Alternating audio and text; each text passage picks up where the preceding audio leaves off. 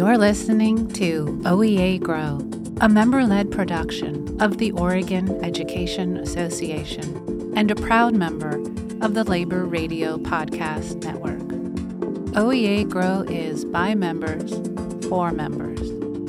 In Season 7, members discuss special education with Venus Reeve. I would say, like, that goes back to how as a special educator, we wear so many different hats because I know all three of us, or four of us, excuse me, um, we do such a great job of making sure we get to know every single one of our kids and how to work best with them. And not many adults have that capability. Some will say, like, I cannot work with this kid. They, you know, we don't mesh. That's not an option for the four of us. And so that's a big, you know, that's that's a lot to have to consider in the day. That personnel management component too. And as you were talking, I realized that in our in the we all work in the same district. And in our district, at the elementary level, you are both a special education teacher and the case manager. And one of our previous podcast guests was a case manager, and him describing his day as a case manager, not both roles, was was really intense. And it reminded me that I really want to point out we do both. So that case management component with all of that collaboration and all of that paperwork, plus the special education teacher component, which involves a lot of personnel management, relationship management, it sounds like too. Um, it's so highly skilled and highly specialized what we do. You can see why there aren't a lot of folks who have this layer of knowledge but none of us started out there. And so I'm hearing also that retention component. When we have aides and we have teachers and we have staff who know how to do this and are really well trained at this, and then we move them here, or we're not able to retain them because they've got a better offer from another place that will keep them safer or train them on what they need. Um, the trauma component for staff is something else that we we might need to do a whole nother podcast on that one. But yeah. there is there is PTSD, absolutely Venus.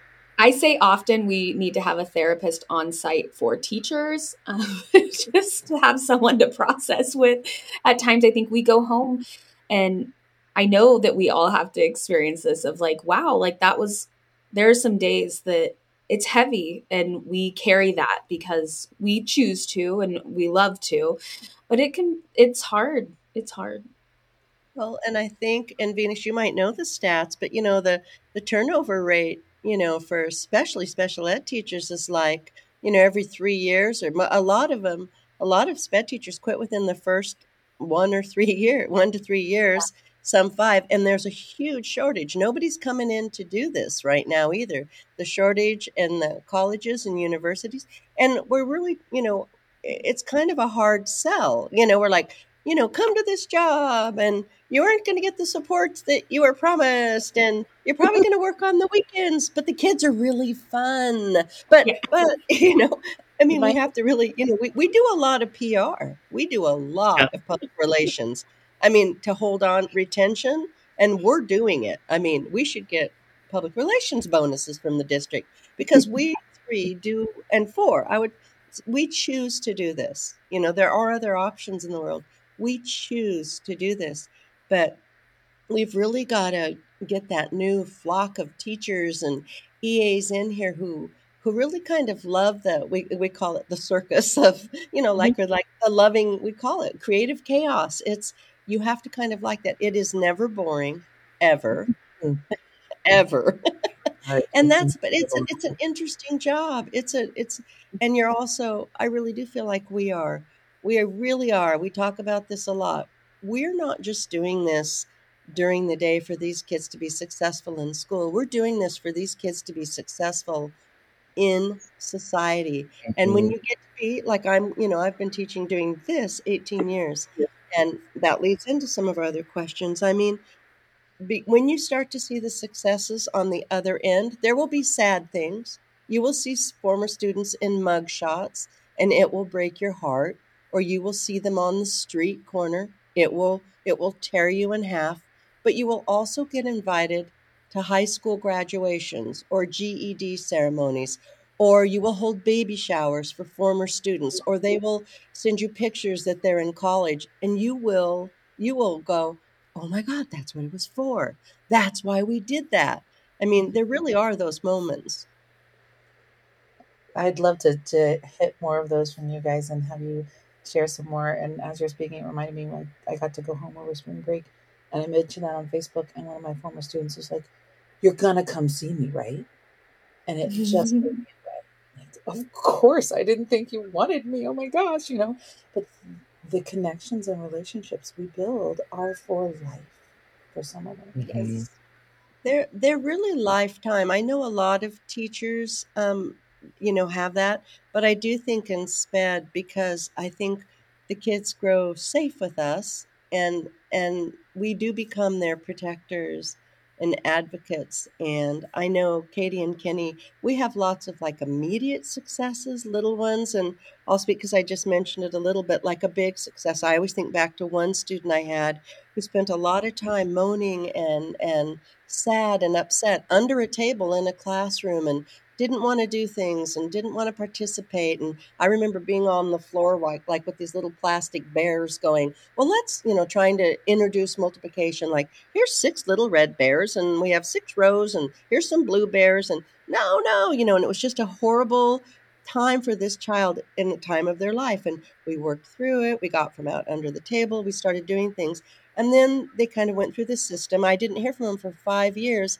And then I get a call that he has two tickets to graduation and that he wanted me and his grandma to come. I took it and mm. I went, he got a four year scholarship to the physics department at a university and now speaks fluent Japanese. That's And I so said, amazing. and I said to him, Oh my God, no wonder you were screaming under the table. Here I am trying to get you to multiply these dang little plastic bears. You're thinking quantum physics, you know? And we can really teach some of the most brilliant minded students. It really is a privilege. Like they beat to their own music, everything, and they, but it's such, it's so cool to get to dig and pull that out of them and then to see the success later on because some of these kids really struggle to to fit into the norm and so i think that's the big part of our job is coming in and like how can we get them to love learning and to not want to give up on learning as well because a lot of our students are at risk for not graduating or not continuing on in education and i think that's probably our biggest thing that we want them there we want them to love school and to love us and learning and how many of them reach out back out uh, back to us is so fun like i have really really enjoyed that I um I want to share one more as you guys were talking. I had this kindergartner come in and we couldn't sing the ABC song to him. He would cover his ears and scream, "No! You will not make me learn." The child has uh, got to fifth grade and had to do a project, and he went through the pandemic, um, and so he can distance learning and everything, attendance issues, all of the things, all of the things, and you think, I only have this kid for so long. How am I going to get this this knowledge into them? How am I going to get them to believe that they can learn and to and to love it, like you said, Katie? And so just did a book project, and they asked him, okay, so why did you like this book? Recommend why you like this book. This was the first book over a hundred pages that I ever read to myself. And you know, that's why we that's why we do it because mm-hmm. he's you know so confident that now he's a reader. And six years ago, you couldn't sing the alphabet song. It was you were not making it learn. And we get excited about the most funny things all the time. We're like yay they like found this letter or something. We really get to celebrate like from the smallest to the biggest successes.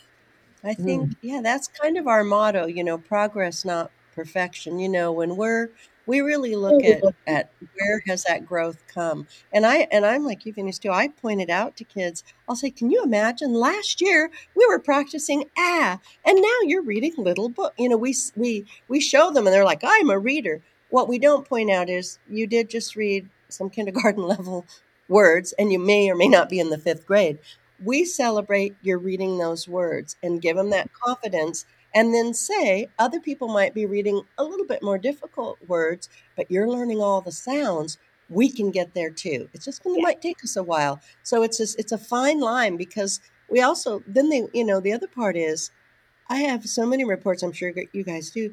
They'll say this kid's you know down in the classroom and they're not saying a word and their hood's over their head and they're really defiant. And I'm like, they don't defiant. And then they'll come up in here and they won't quit talking and we'll and we'll share about everything they did and they want to tell me all these things and they have stories and I'm like, it's safety.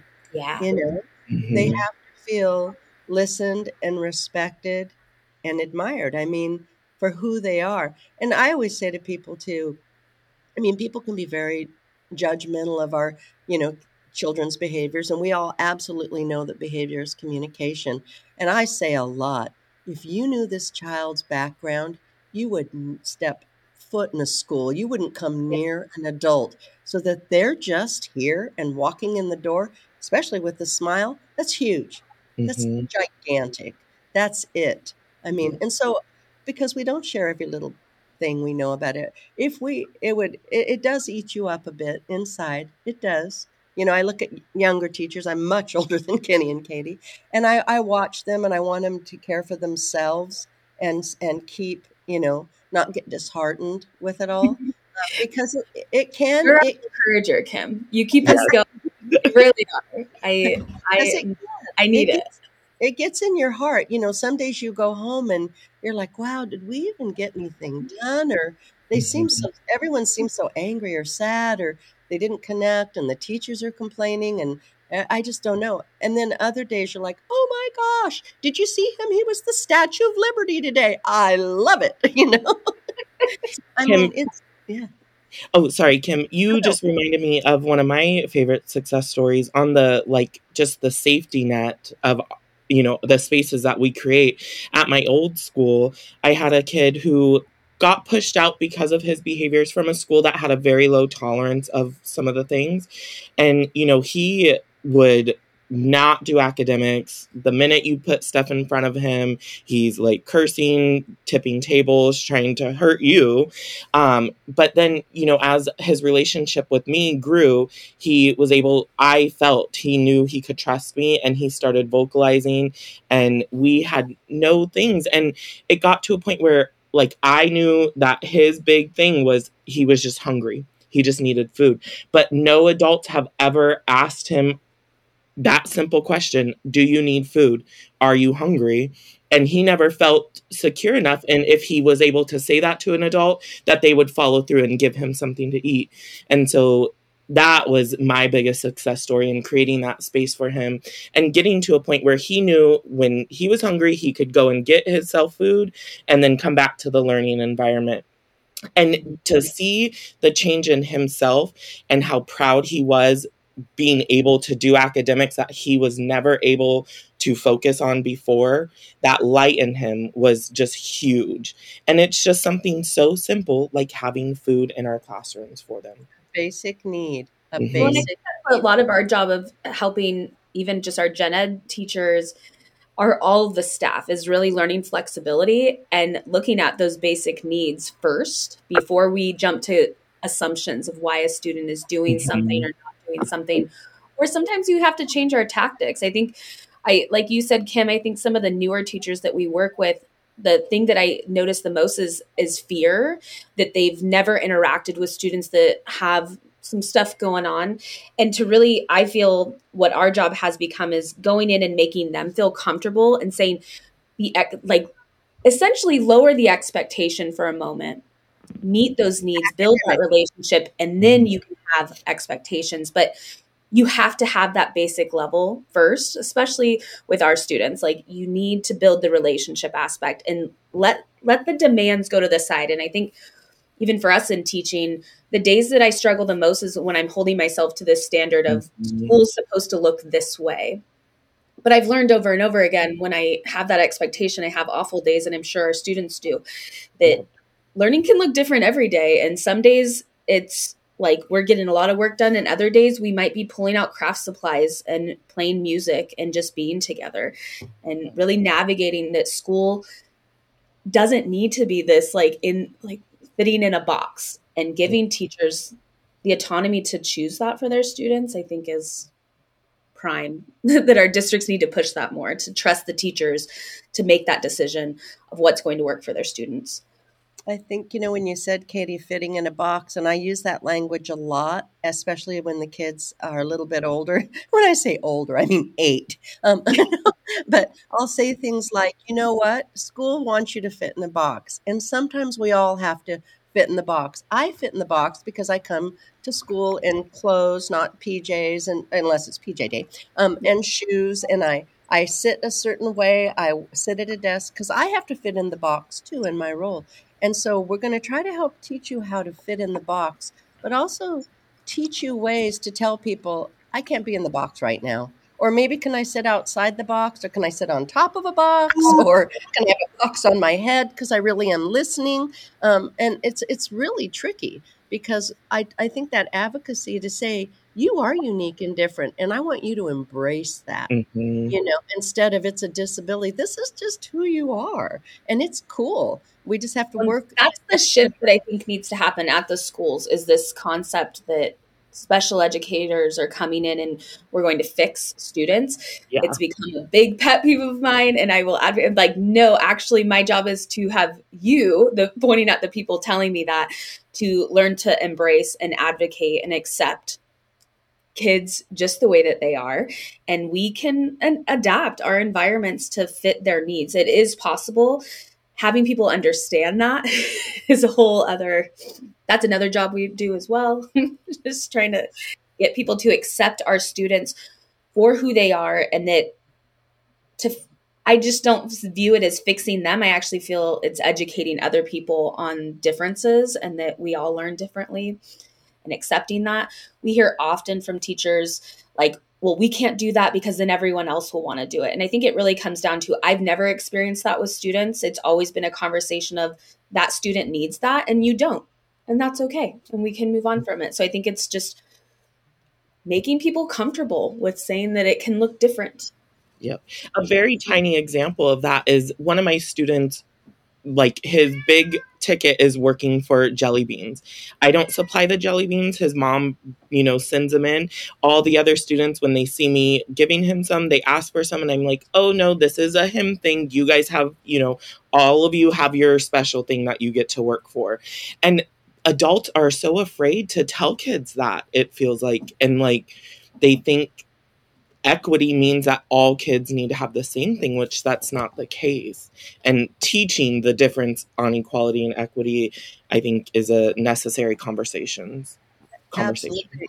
Absolutely. And don't you think too with the teachers, um, a lot of them I, uh, I'm more talking about the gen ed teachers, especially someone who's newer or afraid. I always try to pep them up and go, think of the great stories you'll have to tell and the skills you're building working with this student like when, at your retirement, you'll be able to say, "Oh my gosh, I had a kid that acted like a wolf, and I just worked around it, and I worked howling into the reading unit." And I mean, because it really is, it really is true. And I think that the biggest part of our job, we always say this, it really isn't working with the children; it's helping others, usually adults, and how they react to yes. children mm-hmm. with the children. It's a huge huge job. Sometimes when we just have a group and we're with the kids, it's okay. Yep. well, you have to have a sense of humor about it and roll with the punches. It's just like the literal punches sometimes. and I think what most teachers will find because I've had a lot of teachers come back and kind of be thankful to have certain students that maybe at the beginning they were like, oh my gosh, like they're scared. And in the end, because we learn the most from those students, I think everything I've ever learned in teaching comes from the students, never from like a grad class or a book. It's been our actual students that I've learned through them what works and doesn't work, and to hear their voice too. I think they're their biggest advocate, and us giving them that voice to be their own advocates has been it's awesome. That's mm-hmm. so funny, Katie, because one of my, I think it was about my fifth year of teaching, and one of the kids came up to me once and he said, and I have this quote, it's in my classroom, and it said, You guys think that we're the guinea pigs and you're the geniuses, but actually we're the geniuses and you all are our guinea pigs. And I that is so on. that is so good. Because we, yeah, like you, the whole interview we're talking, you guys are talking about all the different skills and all the flexibilities and all of the things that that we do, the ways we're stretched. It is to meet them, each individual kiddo where we are. And then he's got a point. Mm-hmm. They are the geniuses that we are trying to educate, and we are having to change and we are having to shift based on what they do um, and what they need in that moment. And how do we do any of that if you don't have enough people to have time with the child to build a relationship? It just, you know, it, it feels like this. I've, I've taken a grad class this morning, and the synthesis is we need people to have time to build relationships. We need to have time with people to build relationships. And our students Mm-hmm. must have that so that someone knows they're hungry, not defiant. Someone knows Yeah. that they're genius and not a guinea pig. Um, Yeah. Someone understands that they need to howl like a wolf, and then they're going to jump right into that reading group, and that's fine. It's Whoa. just whatever And- floats their boat. we need our districts to value teams and you know when you have good teams coming together i don't know if there's power in a team and i think sometimes people want to shut that down a little bit because they have a louder voice but i think learning that i feel like you want special ed teachers with a loud voice because we're the ones going in and saying no this is how it has to be to make it work and so i know especially right now at our school I'm still shocked that they allow the three of us to work together um, because I think there is power in bringing people together that really love this type of work and will probably do anything and everything to make it be successful. And if that means advocating or pushing against some of the norms that we've been told to just accept, uh, that. But with our team, when you have a strong team, we can support each other and Mhm. support our staff and feel more cohesive and feel like we're actually making a difference and not just drowning because this job can very much feel a lot of special educators say that they feel on an island and they feel alone we're pretty blessed that we have such a large sped team but for those special educators out there that do feel alone they're not alone. I think there's a lot of us that have a lot of the same thoughts and feelings. And I think the districts need to listen about valuing teams, having people feel supported together, and keep their staff. Like this year, we're on the docket of losing staff and shifting, and that you know it gets really difficult because we put a lot into trying to get to know our staff and our people so that we can serve kids, and then they change it. Yeah. Makes it harder. all over again with the training and the relationship building and the specialized G-tube feeding skills or to understand that when a kid looks like that, that means their blood sugar is low and we need to go deal with that right away. It's a health emergency. Those are the levels of, of intense problems that we solve. And one thing we didn't touch on that I wanted to bring out, and then I'd love for you guys to share anything you didn't get a chance to share, but it's important for listeners to know that as special education teachers and case managers, our job is run basically by IDEA federal law. So all of the Mhm. paperwork that we have to do must meet legal requirements. And if it doesn't, it's on us. And all of the paperwork that we create, we must fulfill those legal requirements, those minutes of reading instruction, behavior, social skills, etc. And so add to this, all of this, the layer of we are fulfilling a legal contract every single second we are there. And if we don't, legally, it comes back on us. And so that Mhm. extra intensity can can also add to the overwhelming. But to have a team that go, oh gosh, Katie, how did you write that reading goal? Or Kim, what what seems an appropriate amount of SDI? You've worked with the student. Help me. What are you Mhm. seeing? Having those, having time and people to do it with, but having that team Mhm. um, seems to help. And. I'll add to that, Venus, in that, like, you know, um, and Katie and I are fortunate enough to work in the same classroom, but on days being the special education teacher and the case manager, on days where I know I'm prepping for a meeting, and especially if it's a meeting that is a little more difficult um, to work through, my anxiety and stress is up, you know, way, way high. And mm-hmm. then on top of all dealing, you know, working with the kids and being present for them and helping them go through their escalations, it's hard. And so going back to valuing that team and allowing SPED teachers to have a team, I'm very fortunate. Katie can call it out and she can see it in me and she can say, okay, I'll trade you spots. You know, you go take a break or you go do your paperwork and I'll handle this for you. For the teachers who don't have that and they do have to wear both hats, that's extremely hard. And again, it just hurts the kids. Right. So changes need to happen at a system systematic level. And I was like that for a while at a small school. I was the only SPED teacher. It was weird. It was when I was new at it too. And then there'd be like someone part time, and it is really long. I want to say one of the things that I did think about is when we're talking about that being part of a team, that's another catch 22 in special ed, especially in our district. We're supposed to be, we're our team, we're special educators, right? We're, we're, we're here to collaborate and to work together.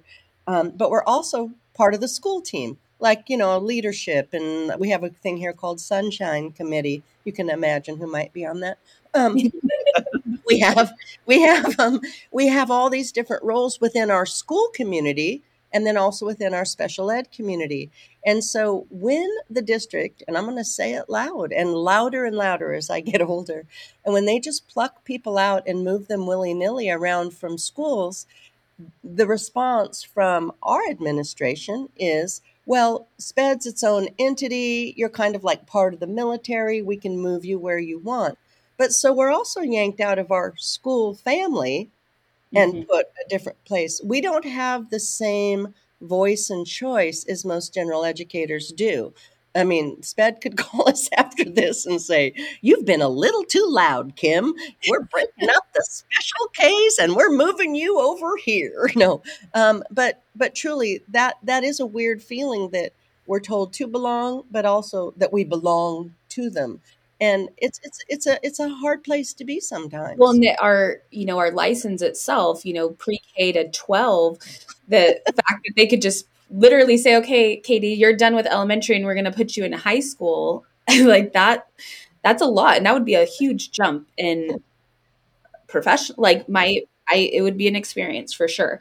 Um, but it, I think valuing, yeah, our teams on top of what another unique part of our job is many of us case manage with families for six years. So kinder through fifth. If people imagine like we have followed or been with that family for so many years, it's you can't put a value on that actually and i think that them realizing valuing those relationships is essential because there's a lot of trust that goes into that with families and there are times that maybe that could not be a positive thing but i think in for us we value trying to build healthy relationships with families because it is important for our job to be successful so it's just really unfortunate to hear this happening to teachers all the time. Just like, oh, nope, you're done and moving. And they they act like that we're supposed to just adapt to that. And like I just can't.